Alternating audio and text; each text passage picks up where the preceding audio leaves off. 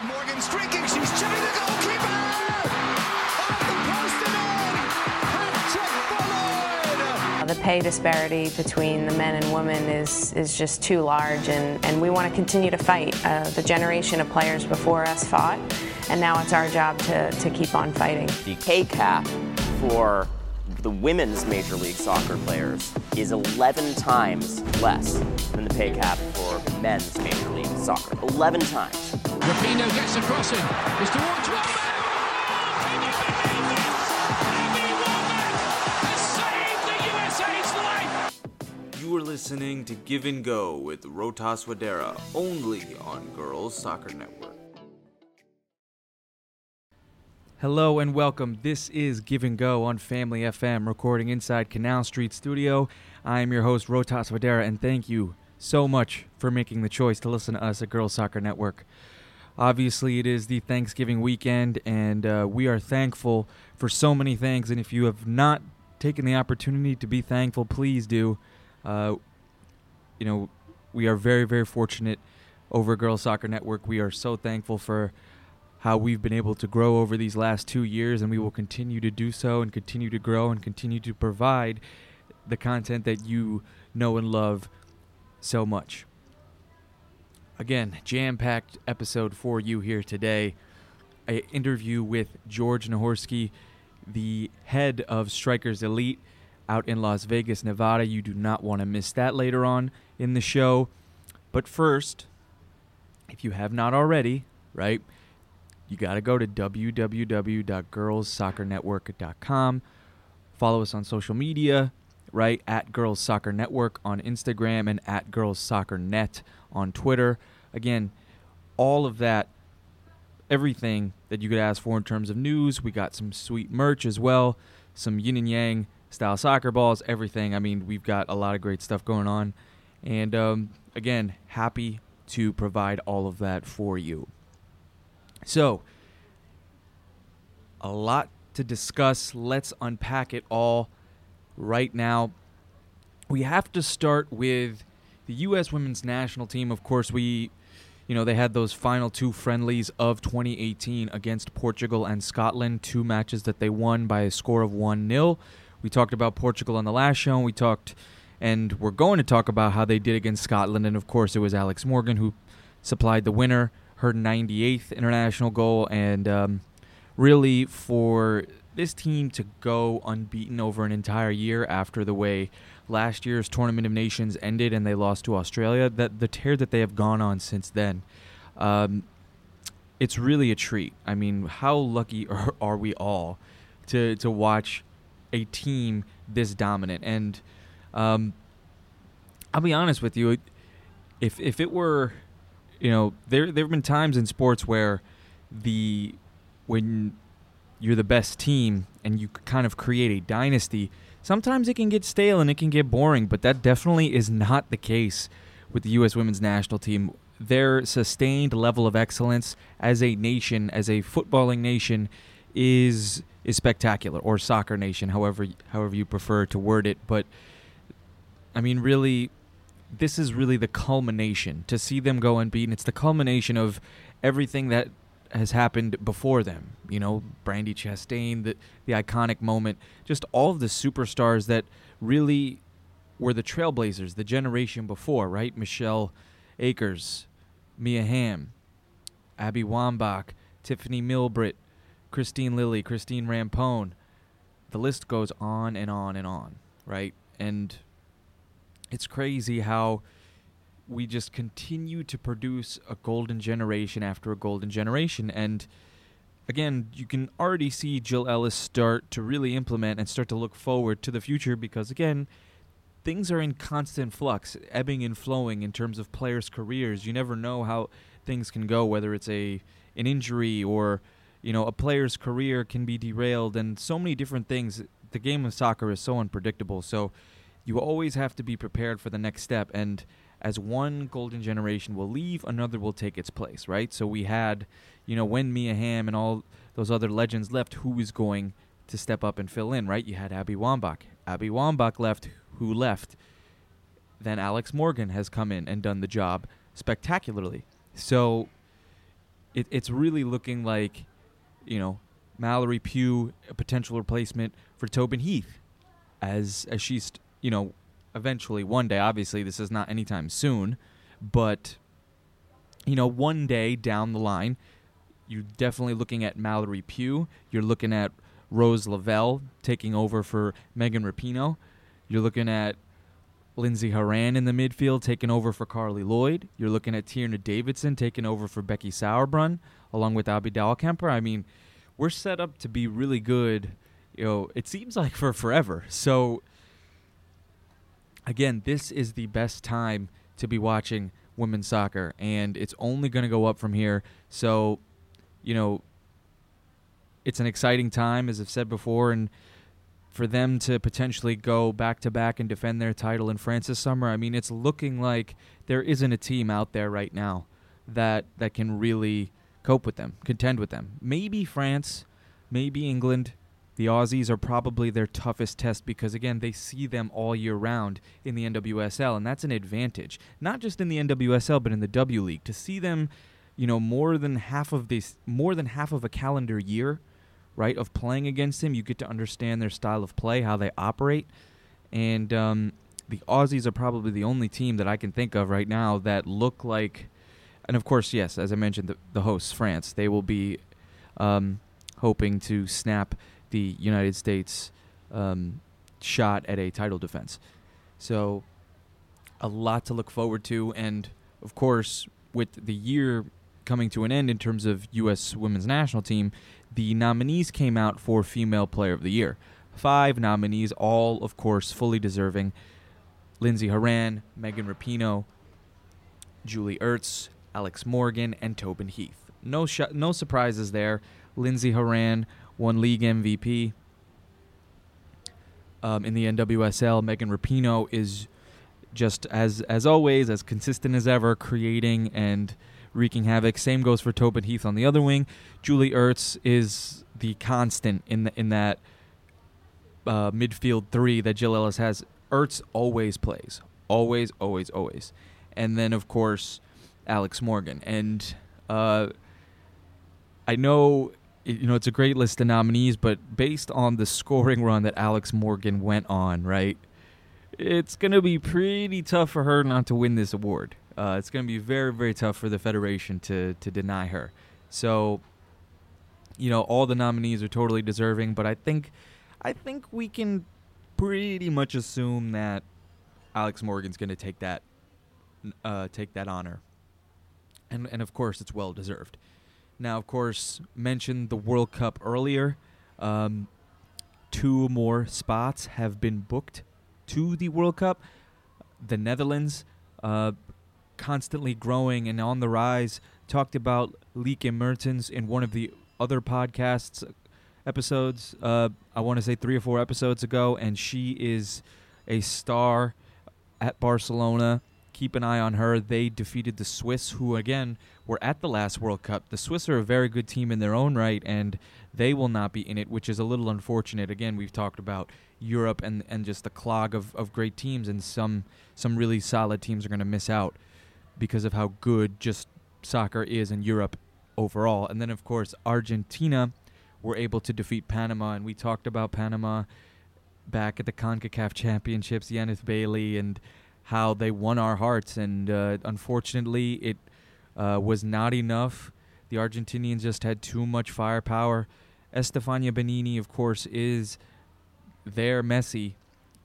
So, you know, she is going to be the catalyst and brings that level of attacking flair that you just don't see around. She's got some tremendous dribbling ability. So those 2 spots have been booked, and we've got a couple more to go.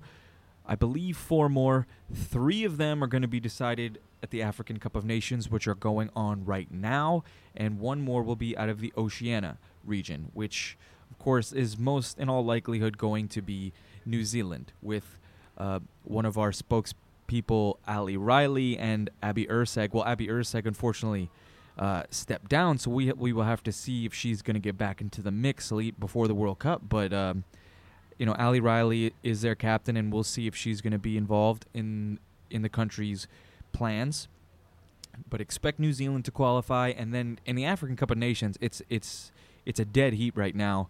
It's going to be very, very close to see who is going to make it. The top three teams from the Federation are obviously going to make it.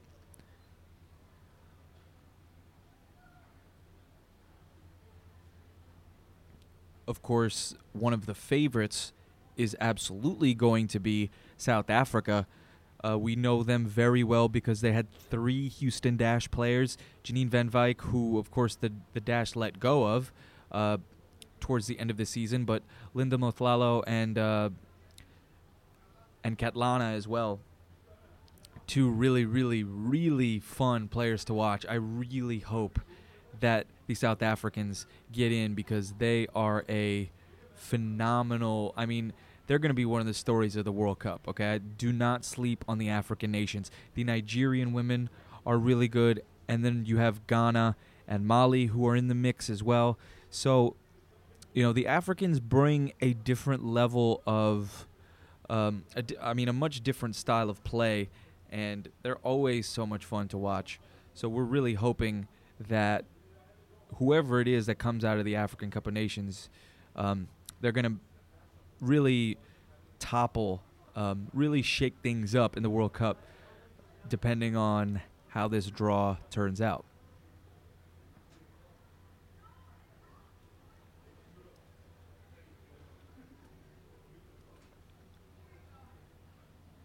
Now, of course, the NCAA tournament is in full swing. The Elite Eight is currently underway as we speak. Florida State is locked in a tight one with Penn State. Of course, Dana Castellanos has provided the goal for Florida State. Less than 5 minutes to go in that one.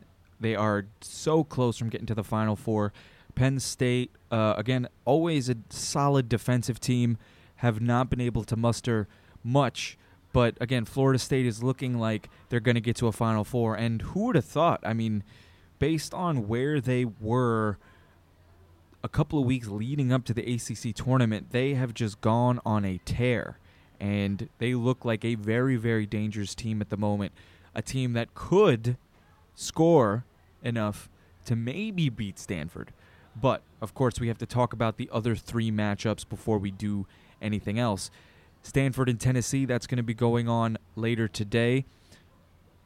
Bunny Shaw, Khadijah Bunny Shaw, going to be a top pick in the NWSL draft, and she's going to be the catalyst, right? She has to be the one that makes things go for them.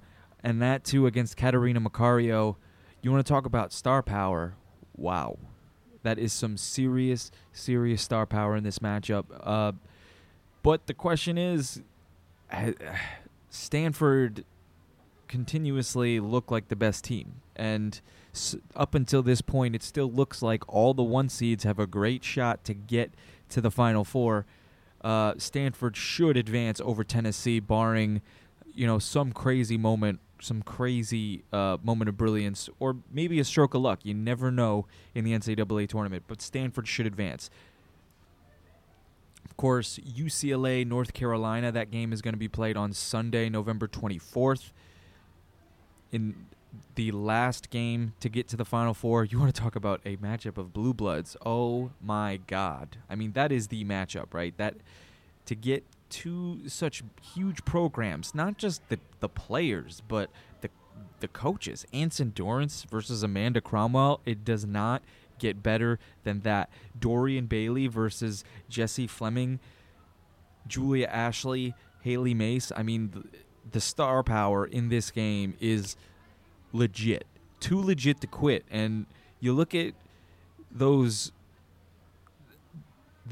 amount of players on the pitch that are going to be playing in the NWSL is absurd. Definitely a game to watch for sure. Excuse me, I said Sunday, November 24th. It is Saturday, November 24th. But yeah, that game will be one to watch for sure. And probably the most interesting matchup in terms of, in terms of being able to change a program and change the culture of a program. Both Georgetown and Baylor are two schools who have had a lot of success in recent years, not traditionally known as a big-time power in college, in women's college soccer, but they both have an opportunity here to, you know, to get to a Final Four, potentially contend for a national championship. I mean, it's huge for each program. Baylor have been highly consistent. They beat you with a very balanced attack offensively, whereas Georgetown, it's just pure on firepower with Caitlin Farrell, who we've mentioned many times, and our recent Women Crush Wednesday from this past week, Kyra Carusa, the graduate transfer from Stanford. We can only talk so much about the impact that she has had for the Hoyas, for her to be on a national championship winning team last year at Stanford, and then for her to go to Georgetown and really add to a team that was so solid already. I mean, it's no surprise they got the 1 seed, and again, they probably should get to the Final Four, and that's the matchup we want. Whether it's, I mean, I'm looking at either Stanford. Let's take a look at the bracket here, right? Let's take a look at the bracket.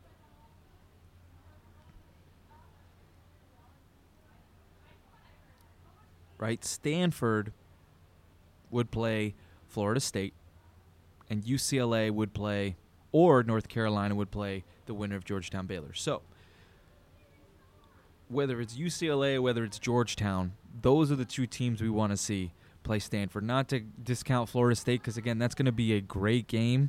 But, again, all of this is saying as if all the higher seeds advance, which they normally do in these cases. Upsets at this stage of the tournament simply don't happen, because this is when all the great teams show off their depth, flex their muscles, and really show how great they are. This is when everyone's playing their best as a team. So Stanford, if they could play UCLA, obviously that's a big matchup, but also Georgetown, because of what Kyra Carusa could provide in terms of insider information. She knows everything about that team, and if you're talking about a potential recipe for an upset, that would definitely be one right there. So either matchup would be interesting. In the final, of course, by the next episode, we will have a national champion crowned. So might as well give you one pick, right, for the national title. And, I mean, come on, it's got to be Stanford. If it's not, it's been Stanford against the rest of the field, against the rest of the nation, really. And, you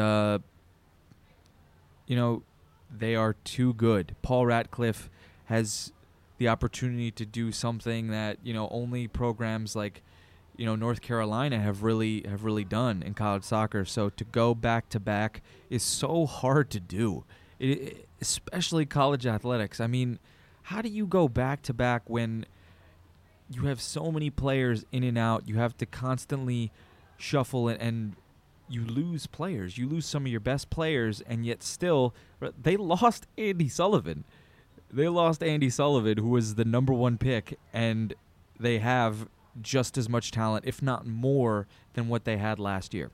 So Stanford are the best team in the country, and they should go back-to-back. But, again, we will see, and that's going to be a lot of fun to watch. So you're definitely going to want to tune in next weekend, right? The December 2nd, I believe, will be the final, and 2 days before will be the Final Four matchups. So definitely get on that. Mark your calendars down, because that is some high-level soccer, regardless of what level. I mean, this is why I've said it before, the U.S. women's national team is so good, because of how good college soccer has become and the fact that we have international players coming from all over the country.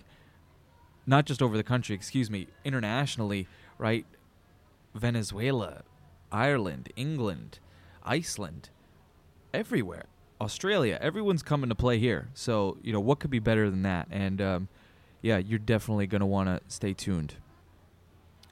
Okay, it is that time of the show for a very special interview with George Nahorski of Strikers Elite. He started this academy in Minnesota, moved it to Las Vegas, Nevada in about 2 years' time, and it's really, really taken off. And, of course, here it is. Okay, so George, tell us more about where your vision for Strikers Elite really started.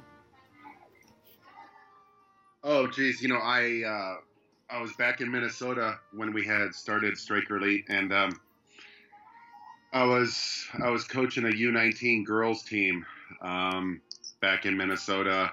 One of the girls asked for some training on the side.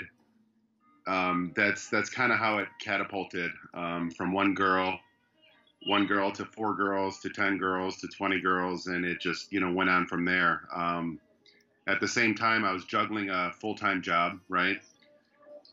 And I had to make a decision. What did I really want to do? Did I want to focus on, soccer, because that was very time-consuming. Obviously, my full-time job was also time-consuming, and that was the breadwinner. That was the income. Mm-hmm. So I had to evaluate things, and I was very fortunate to have met my wife, who had just said, find your passion, which is soccer, and run with it. I'll support you 100%. So I honestly owe everything to Tracy, because, I wouldn't be sitting here today having this conversation with you, training over 250 kids, putting on camps and clinics throughout the year. If it wasn't for her to have said, quit your job, start this little training company that you want to do, and I'm behind you 100%. So that's how it started. So things are going great right now. How would you describe the current state of things, and what are your future plans for the academy? Well, right now, as of September 1st, we went to a membership model. So we offer a single and a family membership. That's to be a part of our program. Essentially, it's an exclusive program. It's become exclusive because what we want to do is concentrate on those elite players that truly want to take their game to the next level. Vision for moving forward is finding our own facility, finding our own piece of land, something dedicated to just what we do, because as a lot of other trainers out there across the country and across the world, some are fortunate to have their own space, but there's many in my position that are, we need to use public parks. Then there's issues with, the city, park permits, the park and rec department, things of that nature, right? So the ultimate plan is to find a facility where we can have a dedicated home for our players and truly call it soccer home. Now, you were a former Division I player at Louisville. Yep. What's the most important message you try to constantly convey to your players, having played at that level?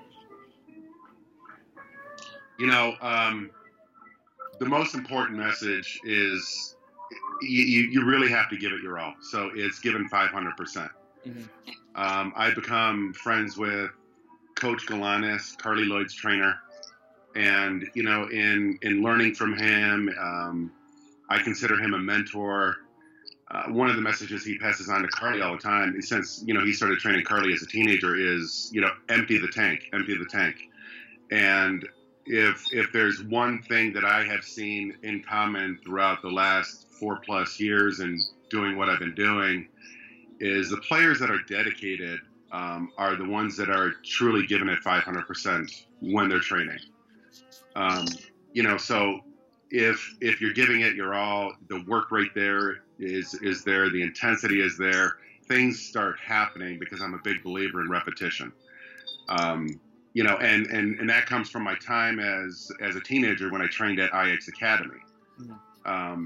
The work rate, the intensity, it's just different out in Europe, right? So I'm trying to bring that back here. And even at the Division I collegiate level, the work rate intensity is so much higher. I pass that message on to the kids to have them understand what is to be expected as they progress in their soccer future. And were there any particular moments from your playing career that you use as teachable moments with your students and players? Every single session. There may be a particular shooting drill that we're doing. It could be a passing drill in a small group session. I'm trying to help these players understand not only technically what they need to be doing, but also tactically, right? So from a tactical standpoint, I'm trying to just help them understand what position they need to be in. Maybe their body needs to be positioned here. Maybe they need to make a run differently than they're currently doing, right? So I'm a big believer in movement without the ball, creating space without the ball, being the smart, intelligent soccer player. You previously mentioned training at the Ajax Academy. Tell us more about that and what it was like listening to Johan Cruyff, one of the godfathers of the game, speak. I mean, I'm sure that must have been something special. That was the best experience of my life. I was fortunate to have been training out there. I was selected through the Illinois ODP program. I was born and raised in Chicago, and I got selected through the Illinois program to go overseas. I had a chance of playing many of the countries out there, but my time at Ajax was truly special because, you're living on site. Soccer is 24/7. We had one day off a week, literally training, 6+ hours a day. And to have been on the same field and listened to Johan Cruyff, it was for about an hour. He trained us. He spoke to us. And the message that I walked away with before I went to Louisville was from Johan Cruyff was keeping it simple. And so that's another message I pass on to all our trainees. Everyone wants to do all the Ronaldo tricks and flicks and, all the fancy stuff Neymar might do. And those are great. Don't get me wrong. It's awesome. It's fun to watch. But these players need to understand simple is better. Simple will get them farther ahead. And when you talk about that simplicity, what are some of those things that you talk about that you really tried to force home? Receiving the ball on the run, making one move instead of 10 moves, properly setting themselves up for a shot. They necessarily don't have to do step overs and scissors. Maybe it's dropping the shoulder, and maybe it's just a little inside-outside move. So from a technical standpoint, we're really keyed in on that. I've grown to where I have two additional trainers in Vegas. We've expanded into St. George, Utah. I now have two trainers there, and I'm a big believer in training my trainers and having them focus on the same message that I'm focusing here back in Vegas. And you and your training staff and with your players, do you guys watch a lot of film? Do you show them clips and other things of players and examples of how you want them to play the game?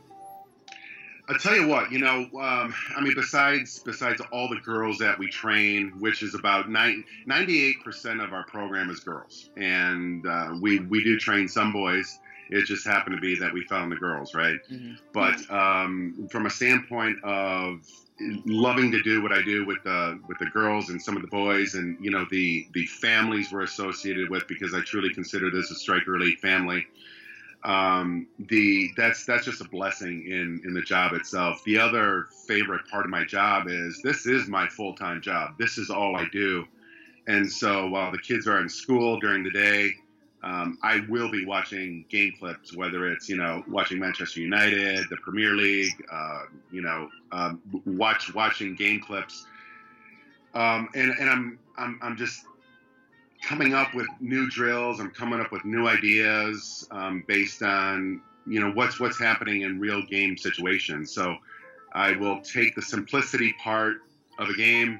It can be a simple pass to a forward. The forward takes a simple touch with his momentum moving forward. And I just relate that to the girls, and it's just really cool to be able to have the time to do that. I pass that on to my trainers. I pass them on new drills. And these are being replicated, and the feedback we're getting is off the charts. What you guys are doing is amazing.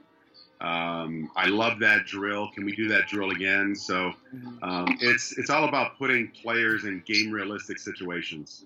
You mentioned, it being a Strikers Elite family. Is that probably your proudest achievement in terms of what you've been able to build there, and how did you over time really build that kind of culture? Oh, wow. When we first started this in Minnesota, the first couple of players that we trained in, I won't ever forget, and I'm still friends with her and her family to this day. They come out to Vegas when they can to train. But her name is Sam Hanlon. I took over a U14 girls team at the Fusion Soccer Club back in Minnesota. I was also a director there.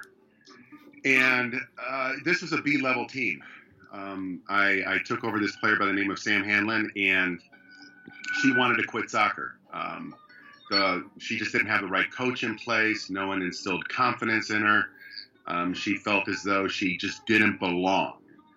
And in speaking with her and her mom, this is at the point in time where I was still kind of dabbling with starting my own training academy. And I said, hey, let's just work on a couple of sessions. And so we did. And what she was able to take from those sessions and then go into the next 4, 5, 6 games gave her the confidence in herself to say what we were doing in training was working. But then also she took just the whole belief standpoint of, wow, I really can do this. And so that kind of catapulted one of my main messages, which is what we do is build confidence in players. And that happened with Sam Hanlon. I will never forget the day and time where she got a pass. This is about 30 seconds left in the game. She did this pullback, L-turn, modified Cruyff right at the sidelines, found a forward flying down, was able to pass a diagonal ball to the forward, and we scored in the last 10 seconds. She did not realize what she did on the sidelines, and that was 4 years ago. Now Sam Hanlon is a A player. She was a starter for the varsity high school team as a freshman, and she's just going on to do great things. And, you know, that message is just continuously relayed to all the players that we train. Wow, that's a really, really awesome story. What is it about Strikers Elite that separates it from other training academies out there? Wow, you really put me on the spot here, aren't you? No, when my wife and I, Tracy, you know, had this conversation over 4 years ago, and she said, go do this, and I'm going to support you. The number one thing is we're relational. So that's the message that we continue to, you know, put out on Facebook, Instagram, you know, and it has to be relational, because one of the things I do every day, one of the things I do every week with every parent, with every trainee is, you know, I will film sessions, and I will take what I'll do is I'll take those clips from the sessions, and trust me, there are some bad clips out there, and if trainers out there, they will understand exactly what I'm talking about, right? So, but that's part of training is, you know, we train to get better, and I'm able to send the players the clips and say, this was your shooting technique today. You know, they're leaning back, or, you know, whatever the situation is and why they're skyrocketing the ball, but then there's some good shots, and then they can see the difference. So it's kind of like a before and after video that I send on to the parents. You know, so from the standpoint of that, it's truly relational, because the parents appreciate that. And then it's part of our new membership program, where we want everyone that's serious about developing soccer to move forward with that. And, you know, the last part of the message with all of that, the confidence, becoming an elite player, it's taking this all into life, right? So everything I learned, whether it was at Ajax or Louisville, and just in life and business, when I was in management for over 20 years in sales, it's just these little messages that I pass on about just believing in yourself, dreaming big, going after your dreams. I never thought in a million years I'd be doing what I'm doing. Because when Tracy gave me the go-ahead to start this training company, we literally sold one of my cars. We were, in so many words, piss poor, right? And 2 years later, we decided to move to Las Vegas. It's just been a crazy ride. And since we've been to Vegas for a little over 2.5 years, we're training over 250 people, and we've put on some of the biggest camps and clinics, you know, in the area. Just so many things I'm proud of. Again, that was George Nahorski of Strikers Elite, and As we mentioned before, Girls Soccer Network has been partnering up with Strikers Elite in terms of their Tuesday Touches series, which has been great in terms of providing all of you guys with many different ways to improve your skill set, whether it be dribbling, first touch, all of that stuff. So so we're very grateful and thankful that we have Strikers Elite as a sponsor. And of course, here is a word from our sponsor, Strikers Elite. Based out of Las Vegas, Nevada, Strikers Elite develops confident, creative, and elite players in soccer and for life. After instructing players seeking to play at the highest level, Coach George quickly recognized the need for an environment that helped these players excel at a rapid pace. That's where the creation of an academy that would specialize in training soccer players was born. Focusing on player development, the curriculum at Striker Elite emphasizes technical skills, tactical awareness, mental toughness, character, leadership, and confidence. They currently have U.S. Development Academy, ECNL, ODP, and college players at Striker Elite, as well as aspiring players seeking to play professionally. Striker Elite trainers are qualified and have extensive playing and coaching experience. Whether you're a club player looking to take your game to the next level and become a college or professional player, they will help you fulfill your goals. They provide elite one-on-one training, partner training, small group and team training, plus elite camps. Again, for more information, go to www.strikerelitesoccer.com.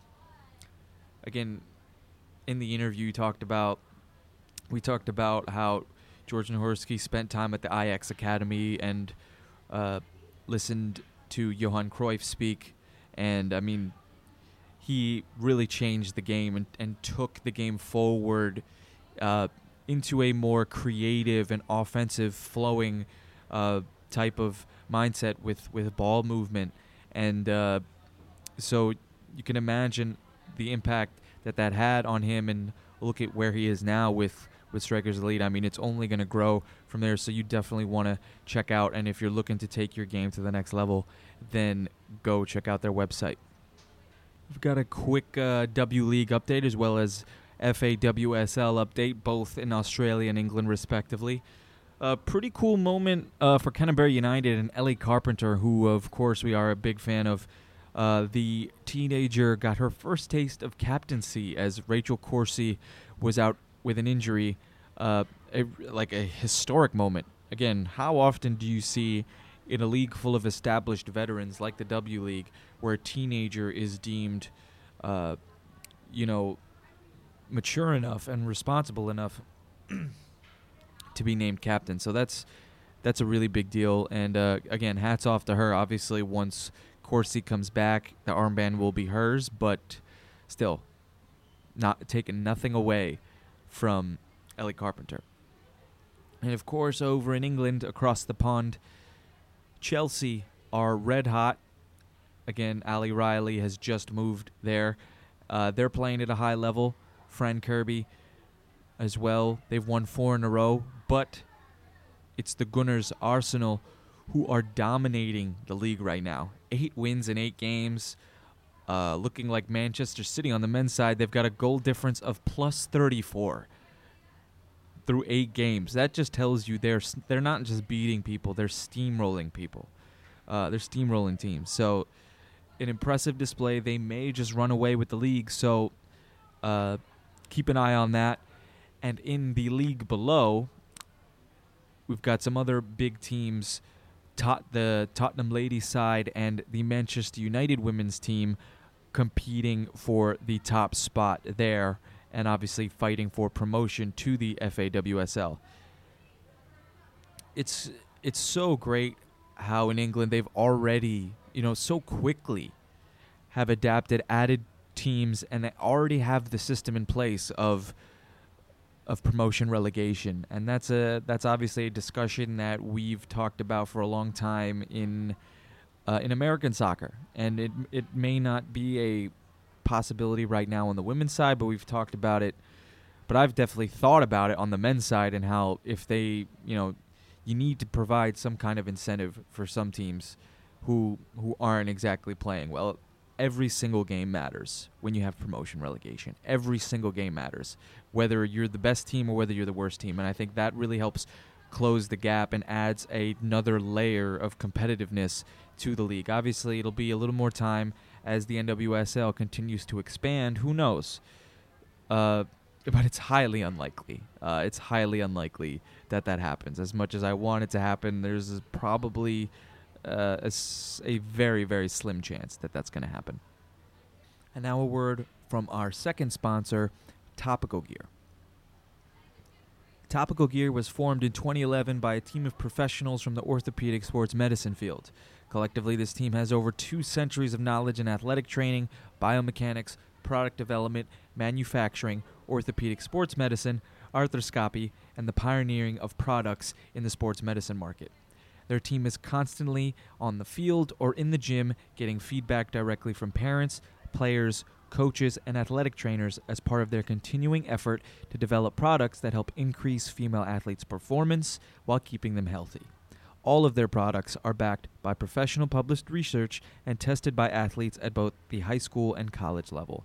All of you soccer players, parents, and other athletes out there, go to www.compressioninmotion.com and check out the T25 knee along with other shoulder and ankle products. Okay. Heading towards the back end of our show. A lot going on in terms of social media and overall news in the world of women's soccer.